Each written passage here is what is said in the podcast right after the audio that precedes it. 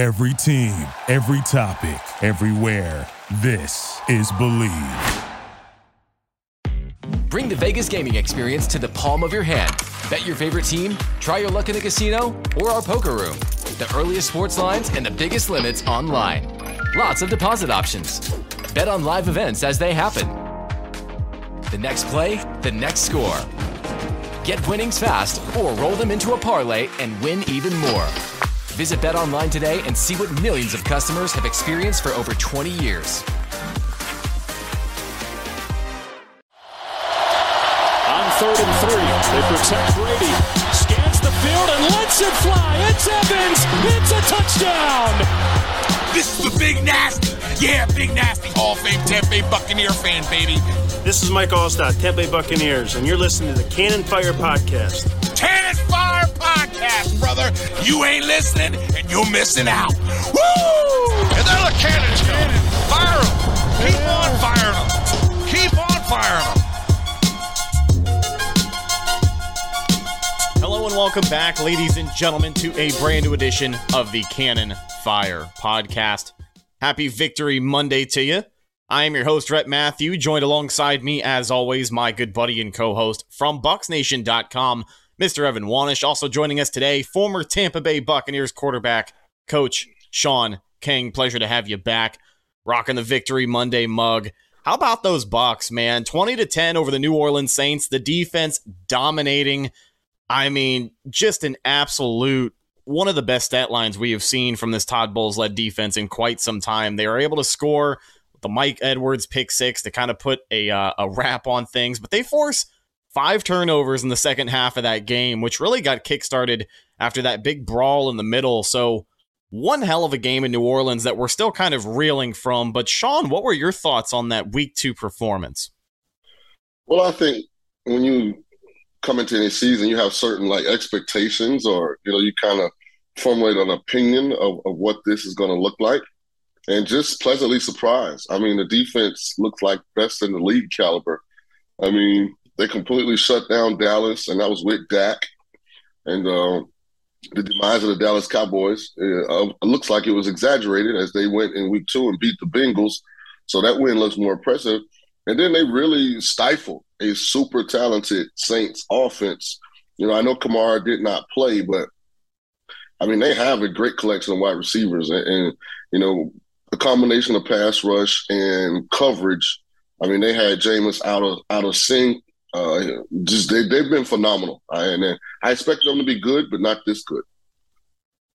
Yeah, I, I kind of feel the same way of expecting them to be good. I thought you know, when we did our season prediction show, I said that I thought the the defense was going to be ahead of the offense in terms of mixing in those pieces because the defense it's relatively the same defense and it's been that way for a few years. So I figured they'd be more comfortable with themselves.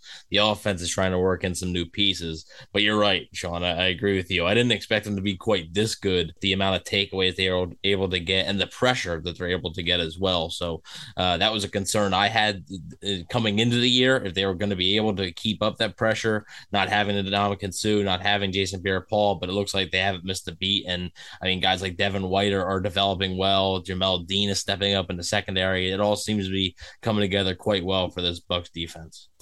Now, let me ask a question, and, and, Sean, I want your take on this as well. Sean Murphy Bunting, we had mentioned it briefly on the post-game show last night, but for the second week in a row, he gets zero defensive snaps. And we know he struggled with injury back in 2021, missed damn near half the regular season before he finally made his return in a scrambled backfield.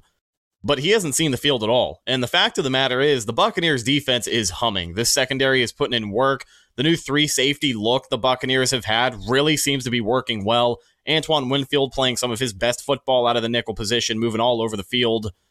What's going on with SMB? Is there any chance he can work his way back into this roster? Because right now, it's kind of like riding the hot hand with any other position. You almost don't want to, you know, mess this thing up with how well it's been working early on in the season.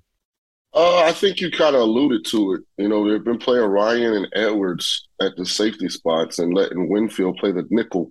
If you think about Sean Murphy, uh, second round pick out of Central Michigan, you know, expected to be, you know, a outside corner, never really developed as an edge player on defense. He really kind of blossom when they moved him into that nickel spot. And uh, when he got injured, I just think they got comfortable with Winfield, and I think he's probably gives him a little more from a blitz standpoint, you know, from a physicality standpoint. So I'm sure uh, Coach Kevin is telling him, don't get frustrated, keep working hard. You know, your time's going to come. It's a good problem to have, you know, to, to be able to say we're, we're playing elite level of defense and still have guys like Sean Murphy Bunting that we're waiting to contribute. Yeah, I, I agree. Know, you don't really want to rock the boat uh, uh, anyway, uh, because I mean, the defense has played so well. If you need a spark plug, maybe that's where and come off the bench and, and kind of be that spark plug for you. But right now, there's no reason for him to be out there. like the, the defense is playing outstanding. So, and if he, I mean, he's contributing on special teams now. So they've been looking for special teams contributors. So it's not like he's doing absolutely nothing. Of course, you would you know, second round pick, you'd like to see him be able to contribute on a defense in some way. But I mean, Jamel Dean has been fantastic, so it's not like Jamel Dean's job as that number two corner is in any danger. And Carlton Davis is Carlton Davis, so there's not really a spot for him right now. And, and like you said, Sean, it's a good problem to have. It's not an unfortunate thing. It's an unfortunate thing for SMB personally, but in terms of the team, it, it shows that they have the depth now and they have the talent on the defensive side to hold a former second round pick basically on the bench for the entire game. Now, is this a guy where at any point this year he holds a little bit of value to some other teams who may be hungry for depth in their secondary? I, I just don't see the Bucks being in a. Why would they? You know, if you have them sitting there, why deal them when depth has been an issue before? Yeah, you've seen all the injuries in the secondary last year. I just I don't think the Bucks want. I mean, it would be for a draft pick. Like you know, I don't see why the Bucks. Now, I mean, maybe you know if you do a player swap, those are rare at the deadline. Like player for player swaps are pretty rare at the deadline. Um, but if you could find a player to help you, maybe. But I yeah, I wouldn't expect it. So let's get to the main event here. The talk of the town. The biggest thing coming out of this game, aside from the Buccaneers beating the Saints in the regular season for the first time in over four years, uh, Mike Evans was suspended by the NFL for one game for his role in that big altercation between the Buccaneers and New Orleans. Mike is planning to appeal. So his status for week three still kind of up in the air. He could play if that appeal process ends up dragging out like it normally feels like it does in the NFL. Um, but what do you make of this? I, I mean, Sean, I wanted your uh, opinion on this. Mike Evans going to bat for his quarterback, going to bat for his teammates, and uh, you know that's exactly what we got in a pretty aggressive fashion. Some people like it. Some people said it was uncalled for. Uh, but what we know for sure is that this beef with him and Marshon Lattimore is uh, is pretty damn personal. Yeah, two light skinned guys trying to show they're tough. Uh, it's funny. I never liked it because I mean, football is a violent, physical game. You know, you generally get sixty plus snaps where, in between the whistle, you're paid to physically make another human do what they don't want to do. So I always like, I mean, come on, fellas, really. But it was entertaining for TV and from motivational standpoint, it looked like it sparked the team, uh, especially on offense. Because I mean, we've been talking a lot about the Bucks defense. Saints defense was going series for series with them the majority of this game. So that kind of ignited, I guess, a, a, a new energy outburst. I guess you could call it. You know, and, and we kind of made a couple plays and created some separation, and ultimately got the win. Um, because of the other injuries at receiver, though, you got to ask yourself, if you're Mike Evans, if the suspension is upheld, was it worth it? Know, are missing Chris Godwin, Julio didn't play. You know, so, you know, the position seemed really deep at one time. It's getting thin, you know, by the, the minute. You could tell, like, Brady's getting frustrated. You know, some of those plays that normally would have been to Gronkowski or Chris Godwin, Scotty Miller wasn't able to make, you know, so we, we got to figure out how, how, especially on offense, to, to, to create some consistency. If it could go wrong injury wise on offense, I mean, outside of the fact that Brady's still standing upright, it seems like it's went wrong. Yeah, I and the fight look to me we talked about it on, on our on our post game review show and we kind of compared it to like a hockey thing about how you know you you start a brawl in hockey and uh, you know it's gonna energize a bench and it's gonna get the the guys moving and it did that for the bucks. These this was the drives to end the game after the, the fight happened. The saints received the ball. Winston was picked off. Then the next drive, the Bucks scored a touchdown. The next Saints drive, Winston was picked off. The next Bucks drive, Ryan Succop kicked a field goal. Then after that, the next Saints drive was the Mike Evans, uh, Mike Edwards, sorry, pick six. And then after that was the Saints touchdown. And then the Bucks punted, and then there was the fumble, and then the Bucks punted again. Saints didn't convert on fourth down, and the game was over. So the following drives after that fight was for the Saints, uh, for the Bucks, well, an interception, touchdown, interception, field goal, pick six. Like yeah, that absolutely to me changed the game, and you could tell the Bucks were just playing with more energy, and and I think uh, it's it's we talked about with hockey. It's gonna energize one side. You just hope that it's the right side, and in this case, it, it did energize it. Because I mean, me and Rhett talked about it. You know, when it was happening, Rhett was kind of thinking, you know, here we go again, because the Saints had a you know a reputation for getting in the Bucks' heads and making the Bucks do uncharacteristic things, be undisciplined, and that was a, pure sign of that right there. You're like, oh yeah, here here we go again. But they were able to rebound from it and they were able to be mentally tough and rebound from that and be able to win the games. At the time, it was still a 3-3 game. It was not like the Bucks didn't have the lead or anything. Um, it was still a tie game, so that really changed the, the whole outcome of the game to me. I thought that was the biggest thing I took away from it was the fact that the Buccaneers were able to just come out on top after that because there have been boiling points in these games before. They always play chippy against New Orleans. It always gets a little bit heated. Every now and again, there's some pushing and some shoving. But it seems like, as far as the mental battle goes, once that point boils over and guys are pushing and shoving each other on the field, that's when the Bucks would usually check out, lose the mental battle, and in turn lose the football game. But just like you said, Evan, they're able to overcome it and they they kind of cleanse some demons out there in New Orleans. You know what I mean? They are 0 7 against this club uh, the last time they had played them in the regular season before this week. So good to see the Buccaneers come out here with a win. And I will say that to beat a team like New Orleans in a game like that, a, a game that was already frustrating in the first half, you see Tom Brady breaking Microsoft tablets. Usually it takes them about three and a half quarters to get to that point.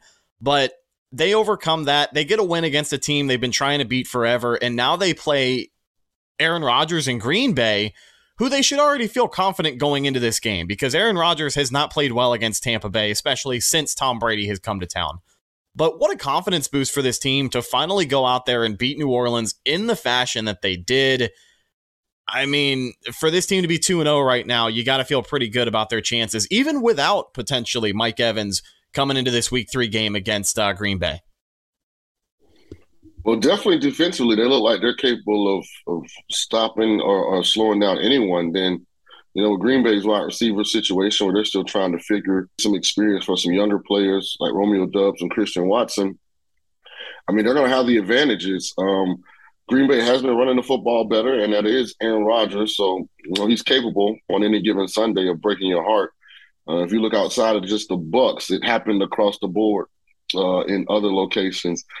So uh, I was never comfortable in the game because I saw what was going on around the league, and it seemed like a bunch of games that look like blowouts at halftime all of a sudden were life and death in the final two minutes. But uh, Tampa should be favored. I was trying to look up to see what that opening line was. Last I checked, the, uh, I, I thought the Bucks were favored by three. It could have changed, but I thought, and maybe the Mike Evans news changes some things, but uh, I thought the Bucks were favored by three. Yeah, I got them two and a half, so maybe the Mike Evans, you know, move changes. So the the odds makers are saying it's a 50-50 game. Generally, mm-hmm. when they feel like that, the home team gets three points. Mm-hmm. So uh, it'll be a good test. I'm sure the, the fan base has got to be fired up. You know, uh, I was trying to think back the last few years. I don't remember us starting the season with two away games. You know, definitely not since Brady has been the yeah. quarterback there in Tampa. So I'm sure people will be fired up, get the tailgate and going. Uh, I remember when I got drafted, and um, the Bucks were still in the NFC Central, and the home game that we were guaranteed to sell out, so it'd be shown on local TV, was the Packers because their fan base used to like basically turn it into Green Bay South. So uh, times have changed now. I mean, that's not the case anymore. But uh, it's just a fun little run down memory lane back into the old black and blue division. You know, we talk about the Bucks sort of exercising their demons against the Saints the Packers have some demons against this Bucks team, you know, and, and the Packers are going to be looking to exercise those demons against this Bucks team. But to me, uh, the Packers haven't looked overly impressive. Like even in their win last night against Chicago, they didn't look overly impressive to me. Obviously, they did what they had to do. They won the football game, but I, I don't think Chicago is a very good team, and the Packers didn't overpower them. So I do think there is a chance for you know for the Bucks to exploit some of the weaknesses the Packers have, like you said, Sean, trying to work in those new wide receivers. It seems like Rodgers is also frustrated. It just Rodgers and Brady are two different guys. Brady shows more visible frustration. Rodgers, you can just kind of tell. It's like he's frustrated, but like he's kind of not gonna say it. Um, More of a passive aggressiveness. Yeah, he's not yeah. breaking tablets. So, yeah. so, so Brady, Brady acts out, as the old folks used to say, and Rodgers pouts. Yeah. um, yeah. So, like, you know, and Rodgers has had his frustrations with the offense, but Green Bay's played solid defense. I think it is going to be a good game. And uh, to be able to, um, you know, the last time I believe the Bucks had two straight road games was in 2016, and the only reason because of that was because Raymond James Stadium was getting some renovations done, so they had to be on the road two straight weeks. Um, but yeah, they're, they're two and zero oh now after, and I talked about it on, I believe, on the Saints preview show of what a confidence boost it could be if this team were to go into New Orleans and beat the Saints, a team that they haven't beaten in four years in the regular season, to you know, and then play the Packers and Chiefs that would be a heck of a confidence boost. And and now they got it. So hopefully, you know, there is no letdown. They might be without Mike Evans on Sunday, which would certainly make things harder. We don't know the status of Chris Godwin or Julio Jones or anything yet. It's a little too early for that stuff, but I, I do think it's, it's going to be a good game, and uh, hopefully the Bucks defense can again sort of haunt Aaron Rodgers as they have the past two times they've played. When we talk about Green Bay's offense, we talk a lot about Aaron Rodgers. Of course, that young wide receiver room. Shout out to Christian Watson, who, uh, while honestly hasn't been super awesome this year, he's got more lowlights than highlights. Uh, Tampa, Florida, Plant High School, going out there putting on. Also, just I don't know if you saw that uh, stat release last week, but Tampa, Florida, I think the second most represented city as far as players in the NFL go, active starting players in the NFL. They've got 15 players. One of them is an old teammate of mine, Isaiah Rodgers in uh, Indianapolis, playing returner, playing corner. That guy is a stud. You love to see that. Florida has certainly been football university as far as the talent that comes out of here because Bradenton, Florida, while I know most of those were IMG guys who aren't actually from this area, Bradenton still had 15 or 16 players as well. So when you got over 30 players in the NFL and Texas only has 20 something, that's a pretty good feeling.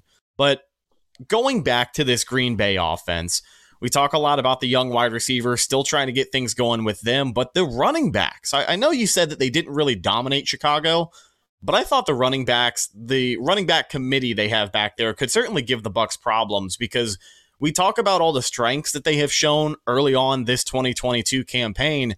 The run defense has been a little bit more leaky than I would like it to be, especially after you know the status they have garnered for themselves over the last three seasons or so.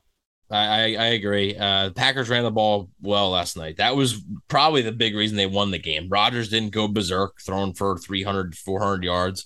Uh, they ran the ball efficiently, and I mean, they were getting five to six yards a pop. And um, yeah, the, the Bucs are gonna have to watch out for that. The the Saints, I thought, ran the ball well against the Bucks, and I had mentioned that before the Saints game. I was a little bit concerned about that.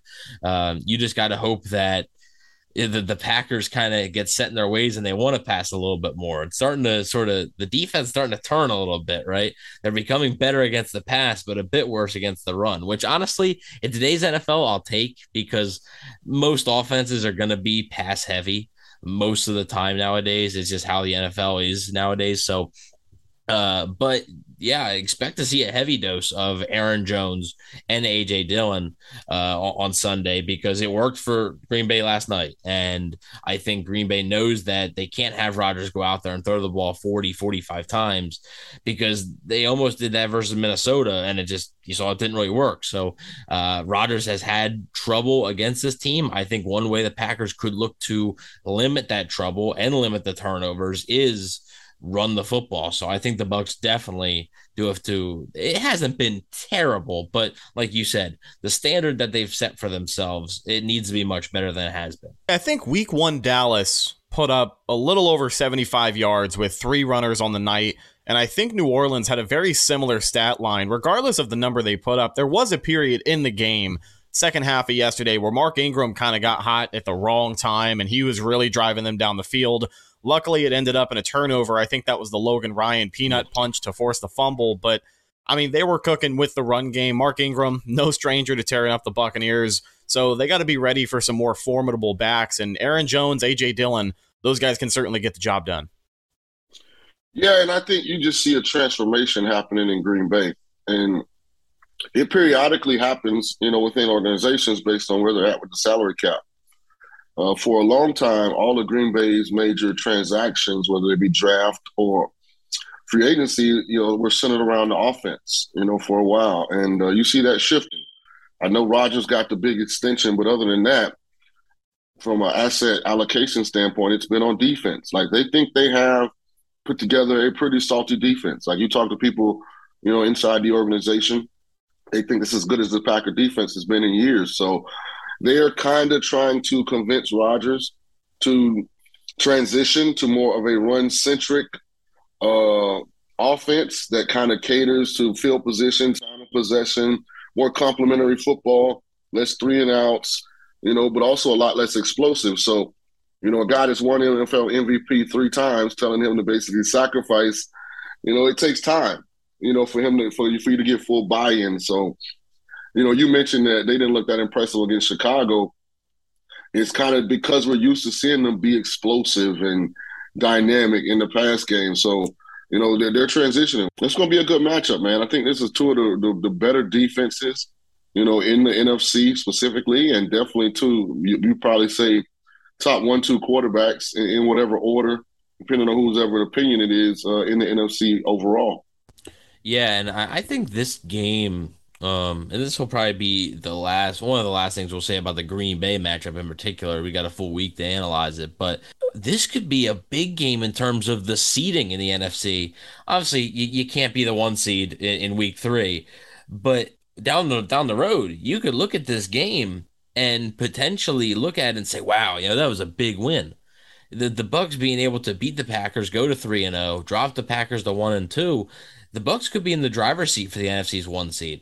Uh, the Rams almost blew that game to Atlanta yesterday, being up twenty-eight to three. I thought Atlanta, I thought Atlanta was gonna exercise some demons oh, there themselves. Everybody um, made the joke. They had them right where they wanted them. At their yeah, twenty-eight yeah, and three. Just that, that that's the name of the game. And like, so I mean, the Rams haven't looked overly impressive.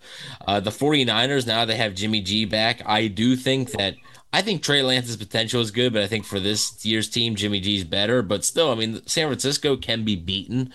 Um, you know, Philly, we I, I think Philly's roster is really good, but we still don't know. They have an unproven quarterback.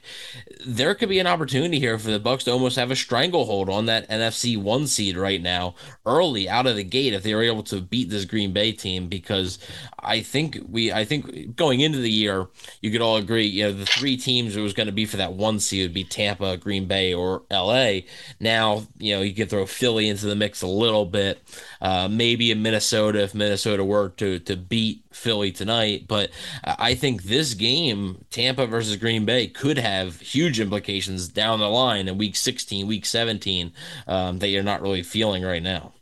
Well, Evan, I tell you this: if the playoffs started today, I'm looking at it right here. Bucks one seed, Giants two seed, baby. Uh, just like just like we all predicted, just like we all picked. With uh, Vikings Eagles, that'll be a good game tonight. Uh, yeah. Monday Night Football. Get to see some of the potential playoff competition. You know, at least the way it's looking. You know, early in the season. So we got we got two Monday Night Football games tonight, which I'm really not that big a fan of. I, I don't know what, what the. I, like I get it, more football is more football, but on a Monday night, I want to watch one game at a time. I don't want to have to switch between well, the two well, games. yeah, yeah. I was gonna say I don't like the way they stagger the yeah, starts. That's that's the issue. We they always used to do the East Coast game and then they used to do the West Coast game at Right, like ten forty five. But now, Right. yeah, like you're gonna be able to watch Bills Titans for like an hour, but then the Eagles Vikings game gonna start. That doesn't make much sense. It should they should have done like Bills Titans as like the East Coast game, and then they but they should have done like a West Coast game starting at like eleven or something. you know? Yeah. And isn't ESPN and ABC under both? Aren't they both under Disney? I, yeah, I think so. Yeah. So I mean, it's not even like competitive No. like programming. They're, It's ta- like the they're same taking company. each other. yeah, like usurping, you know, internally. So I don't know why they don't start the the East Coast game at like six East Coast, and then the West Coast game start at like six Pacific.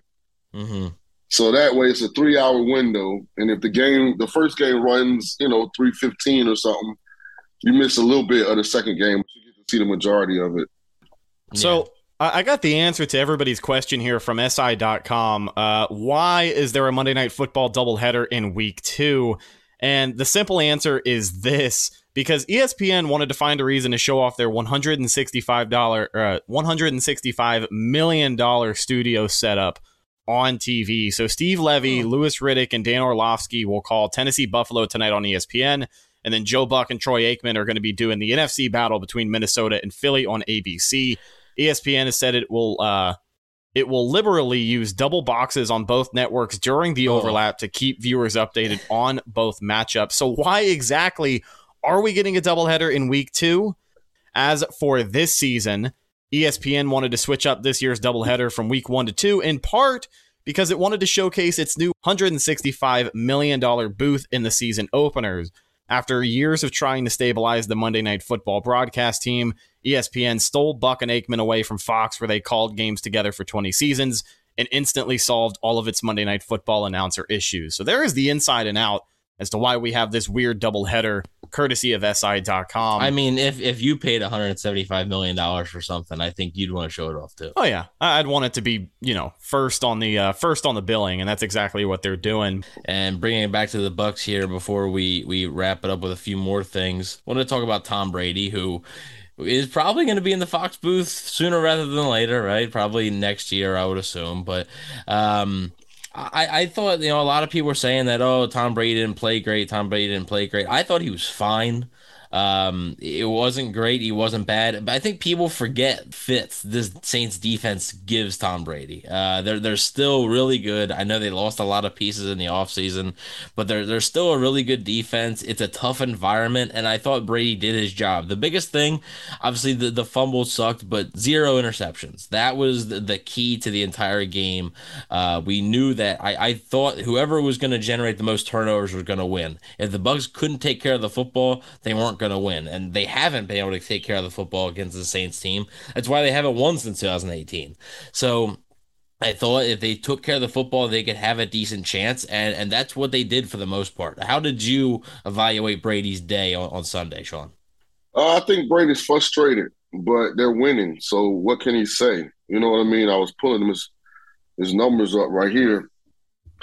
I mean, you're talking about a guy at 45 that threw for last year 5,000 yards, 45 touchdowns. I mean, he's thrown for you know right at 200 yards per game through the first two weeks, two touchdowns, one pick. So this is the transition you get when you go from a Bruce Arians mm-hmm. who's an offensive, aggressive offensive guy. Bruce wants to push the ball down the field, you know, be aggressive, take chances to a conservative defensive guy in Todd Bowles, who wants to not turn the ball over, play field position. And you can see the image shift. I add in that, you know, in a lot of ways, Tom is going through the same thing Aaron's going. You know, Gronk has been his Davante Adams. You know, that guy that you know you can rely on. There's like this organic chemistry. You know, when it's chaos around, like you guys have your hand signals and your your your mannerisms that are tell the other one exactly what you're looking for, what's to be expected, and you know he doesn't have that. You know, then you could see him and Chris Godwin had really developed like this kinship, you know, and this understanding, you know, kind of how to navigate zone and man defenses, you know, in between the numbers. And all of a sudden, Chris Godwin isn't there, you know, and you, he can tell he's frustrated with, with some of the younger receivers and, you know, them not making some of the plays or being in some of the positions that they should be, you know, based on how he's seeing unfold. So You know, well, he's hiding it well at times, at other times he's not hiding it well. Uh, I'm sure uh, whenever they lose, if they lose, he'll, he'll, he'll get a little chirpy, you know, because he's a perfectionist. He wants it to be perfect, and uh, the Bucks passing game right now is still a work in progress, and uh, mm-hmm. he's frustrated about that. And you know, Mike Evans not being available probably you know just accents it even more. So it's gonna be it's gonna be an interesting first quarter of the season, but I, I think Eh, you got to figure out from year to year, guys, who you are. Like that's the the thing that that I think eludes a lot of people is that man, every year the team is different. You know, the strengths are different, the weaknesses are different. You know, guys are getting older, younger guys are coming. You know, so great coaches kind of can evolve on the fly, and that's kind of what you're seeing with the Bucs. They're having to evolve in certain ways on the fly. Now, looking at this wide receiver room, we had mentioned, you know, Mike Evans potentially being absent for week three. Julio Jones missed the week two game in New Orleans. He was a game time decision, kind of popped up on the injury report later in the week. Expected him to play. He ends up not playing.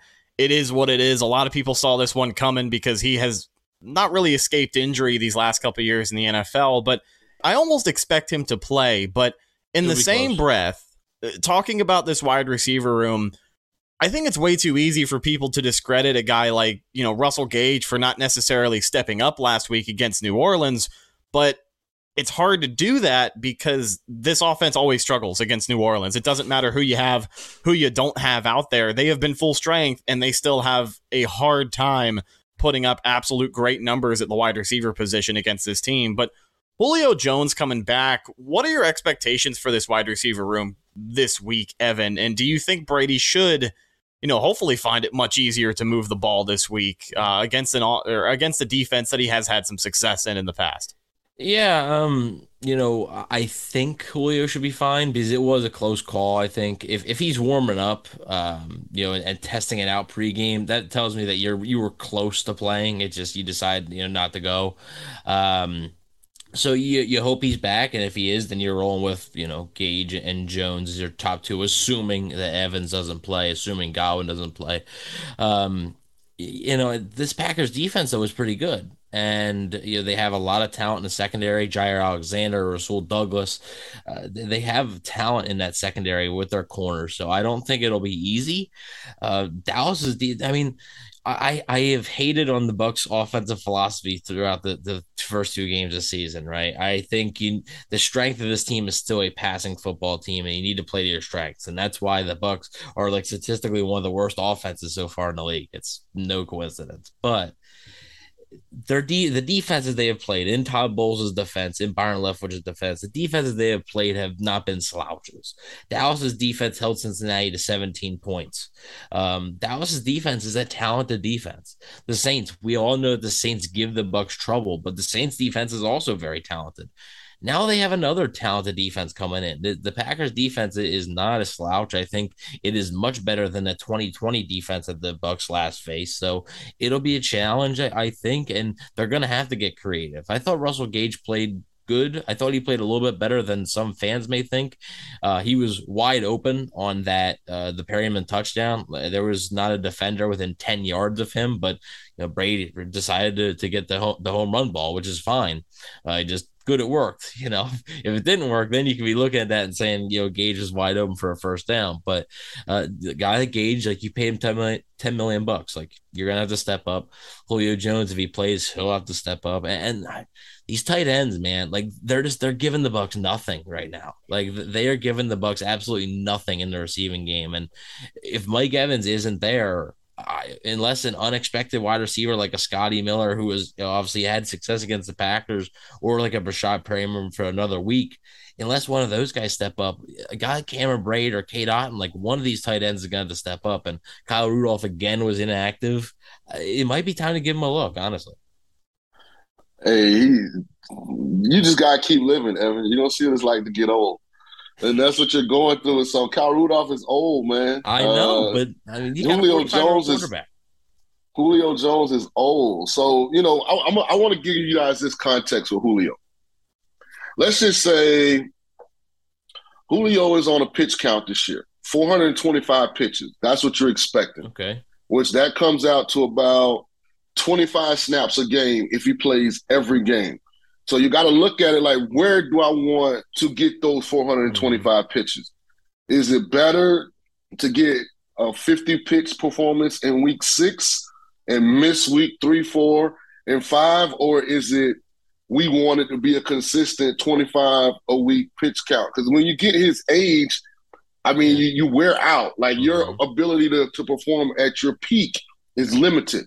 Mm-hmm. So I'm a kind of person like I would rather if if he's on a pitch count, I'd rather save the pitches for third, fourth quarter of the season and have something left come playoffs, you know, than use him up, you know, early in the season just to, you know, hey, he's available, he's playing. It, does that make sense? Like when you look mm-hmm. at it from that context, like 25 snaps a game, 17 weeks is 425. That's a pitch count. It makes sense. Um, you know, not only Julio's age, but a player with his age, with his injuries over the past few years. Uh, I think the Bucs, the way the season ended last year, they, you know, they truly believe, and a lot of people believe that if they had their full weapons healthy, they would have beaten the Rams and they might have won the Super Bowl.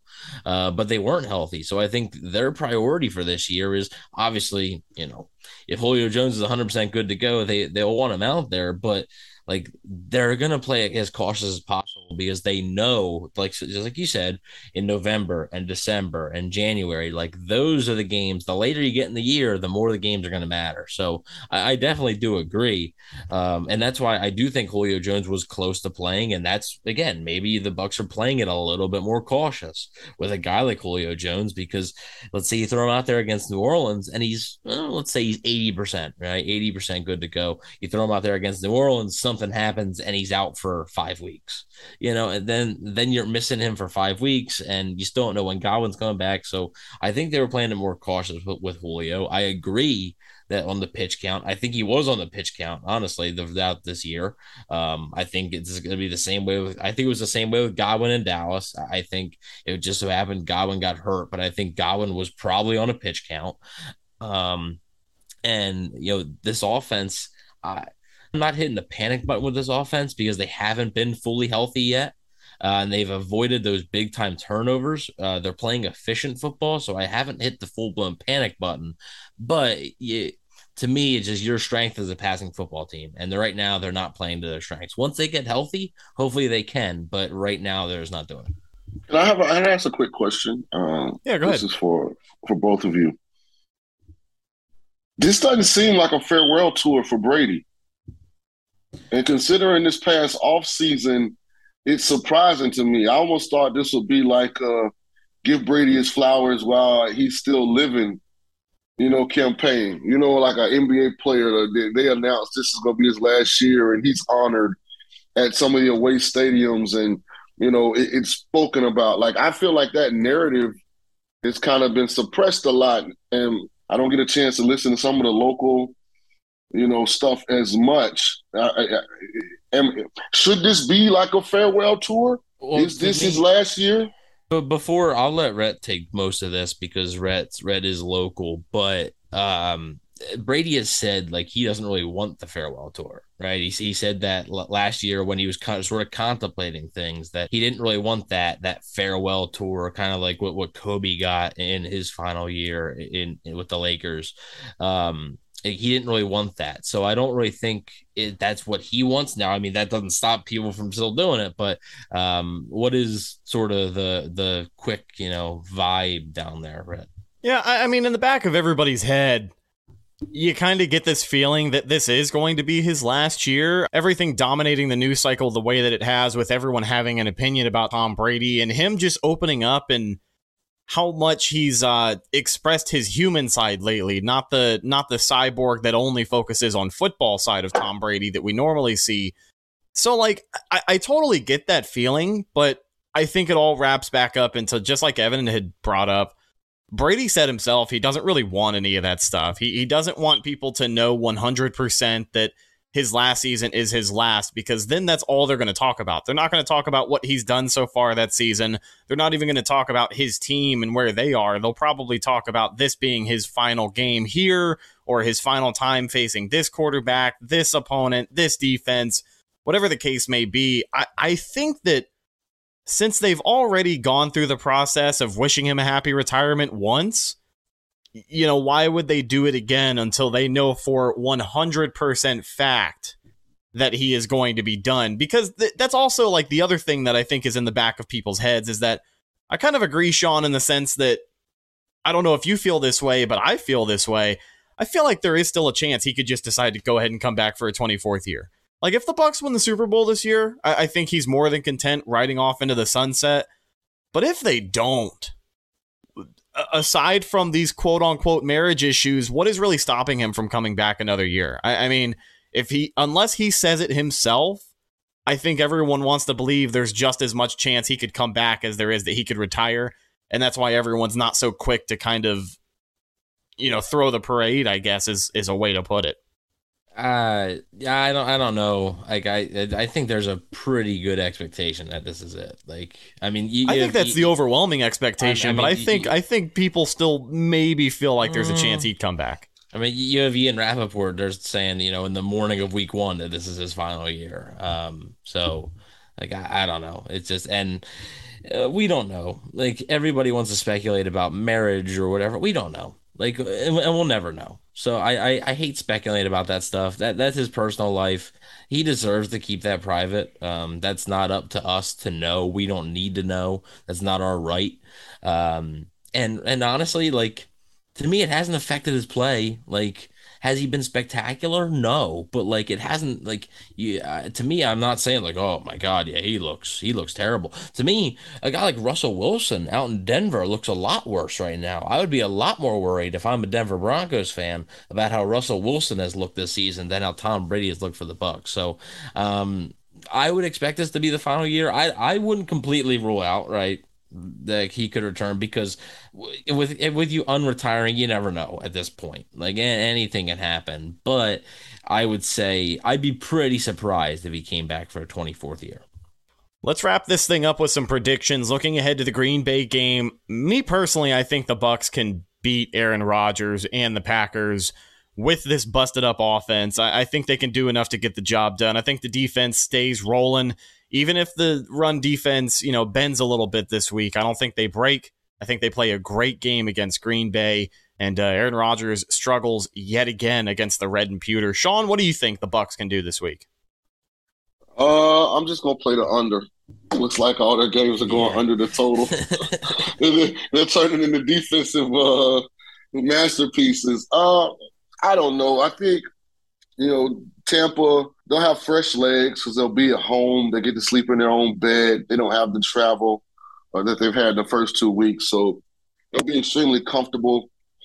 If my if I knew Mike Evans was playing, you know, I like the Bucs. You know, seven to to to, to ten points. You know, to to win the game without Mike Evans. Maybe without Julio Jones, probably definitely no Chris Godwin.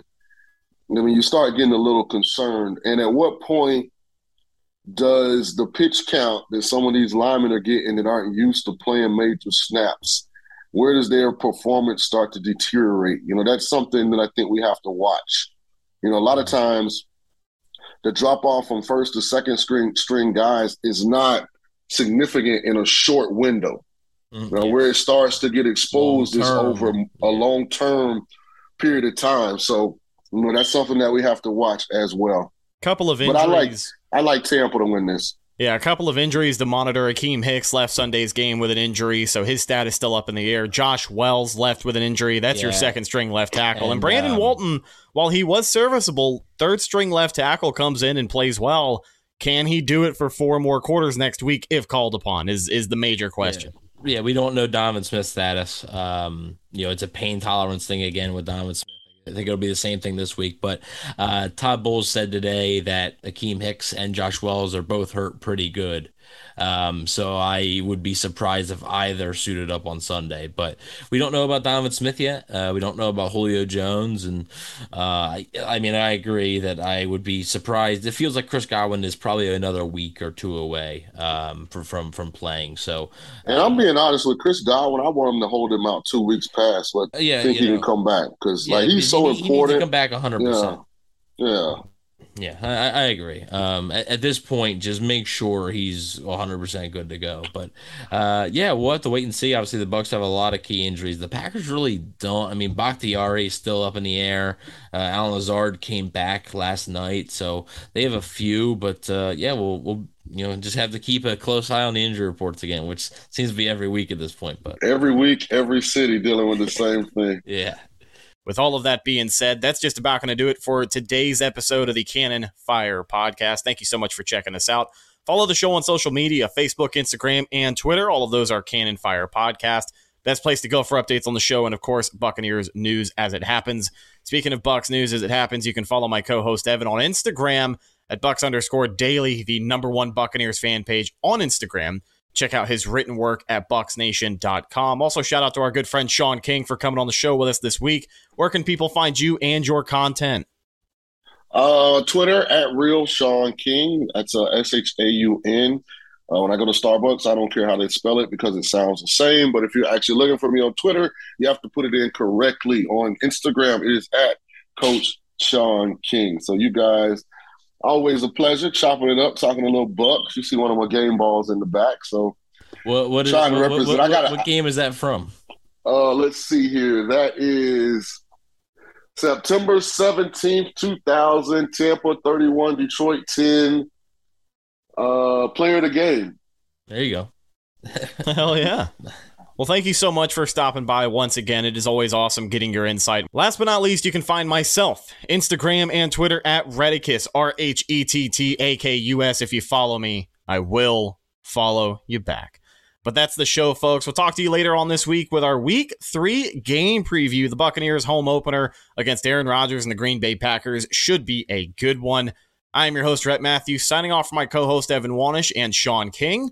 We'll talk to you guys in the next one. Until then, and as always, go Bucs. Thank you for listening to Bleav. You can show support to your host by subscribing to the show and giving us a five star rating on your preferred platform. Check us out at Bleav.com and search for B L E A V on YouTube. You know, when you're listening to a true crime story that has an unbelievable plot twist that makes you stop in your tracks? That's what our podcast, People Are the Worst, brings you with each episode. I'm Rachel. And I'm Rebecca. We're identical twins who love true crime cases that make you say, didn't see that coming, and we hate the people responsible for them. Listen to People Are the Worst now on Apple, Spotify, or wherever you get your podcasts.